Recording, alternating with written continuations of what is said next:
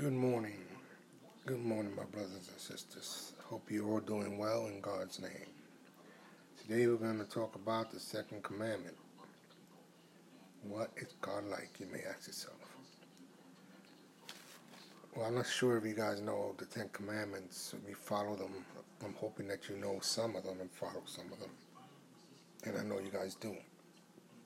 But the second commandment says, You should not make yourself a carved image or any likeness of anything that is in heaven above, or that is in the earth beneath, or that is in the water under the earth.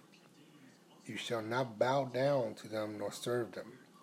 For I, the Lord your God, am a jealous God, visiting the iniquity of the fathers of the children to the third and fourth generations of those who hate me, but showing mercy to thousands to those who love me and keep my commandments. That's in Exodus 24 to 6.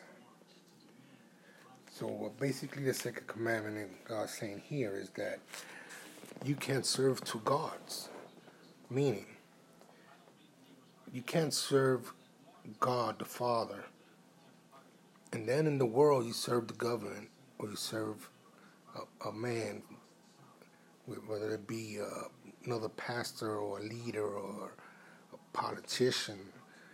Even when you go out and see football games and basketball games that everybody's cheering, praising the players, or even rappers or R&B singers, rock stars, country singers. You have people that praise these guys, that worship them, they have posters, they have tattoos, they have all these things, all these, mm, um, basically men and women figure. They're praising humans instead of praising God. Why don't you put posters of God of Jesus? Why don't you put I don't know Bible scriptures on your walls? I know some people have them tattooed on them, but don't tattoo a, scripture on your body. Then you're gonna be sinning. You, you can't do that. You can't hold your Bible with your right hand and sin with your left, or you can't hold your Bible with your left and sin with your right. You can't You can't serve two gods. Another thing, wearing rosaries, uh, beads, prayer beads, or anything that has to do with with beads that were made by man. That's made by man. That's not made by the the Bible's um, scriptures. You know, they never say that you need a, some beads to pray. They never say you need a rug to to pray every five hours. You know, it's you know it's not in the Bible. It's in no no no Bible. And if you feel that you need to get a rug and and pray, that's you know it's fine. It's not required by God to do it. Um, but it's true. Whenever you kneel down and pray, it should be a clean space. It should be a dark, clean space, and you praise Him, you worship Him, you talk to Him, and you again have no other God but Him. He is our creator, He is our Father, He is the one that gave us life. And I can't stress that enough. God is our God is a jealous God. So don't don't you know I know there's people on, online that are, are always trying to argue with me about evolution and God. And you know, that's another subject about the evolution. If you believe in it, you know, that's your belief. I have faith in Jesus Christ. That's who I believe in. Um, my goal is to save you, you know, for you can accept Jesus Christ as your Lord and Savior. For you can come to the other side, come to the winning side.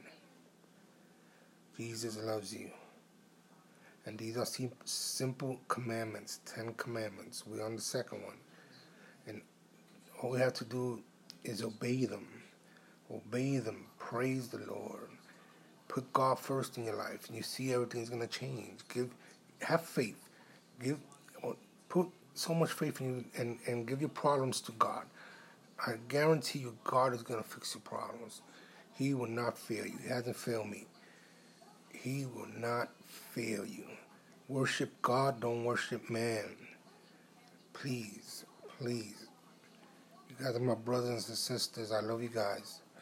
And I want to see you guys on the other side. I want you to sit on that golden table with God and us. And, and you know, people you know, your family, they're all going to be there. Don't you want that? Don't you want to be in, that beautiful place that there's no sickness, there's no crying, there's no pain? You look younger. It's it's a beautiful place. You're probably saying, "How do I know?"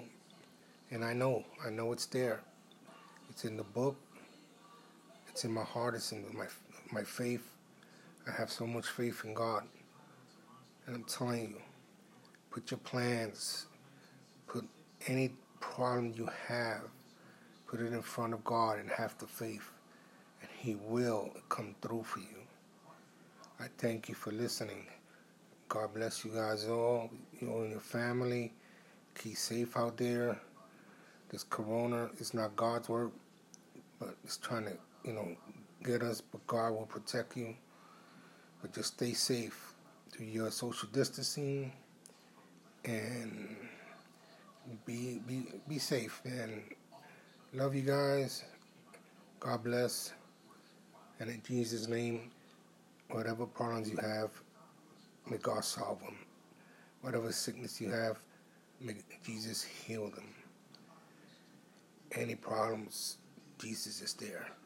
Thank you.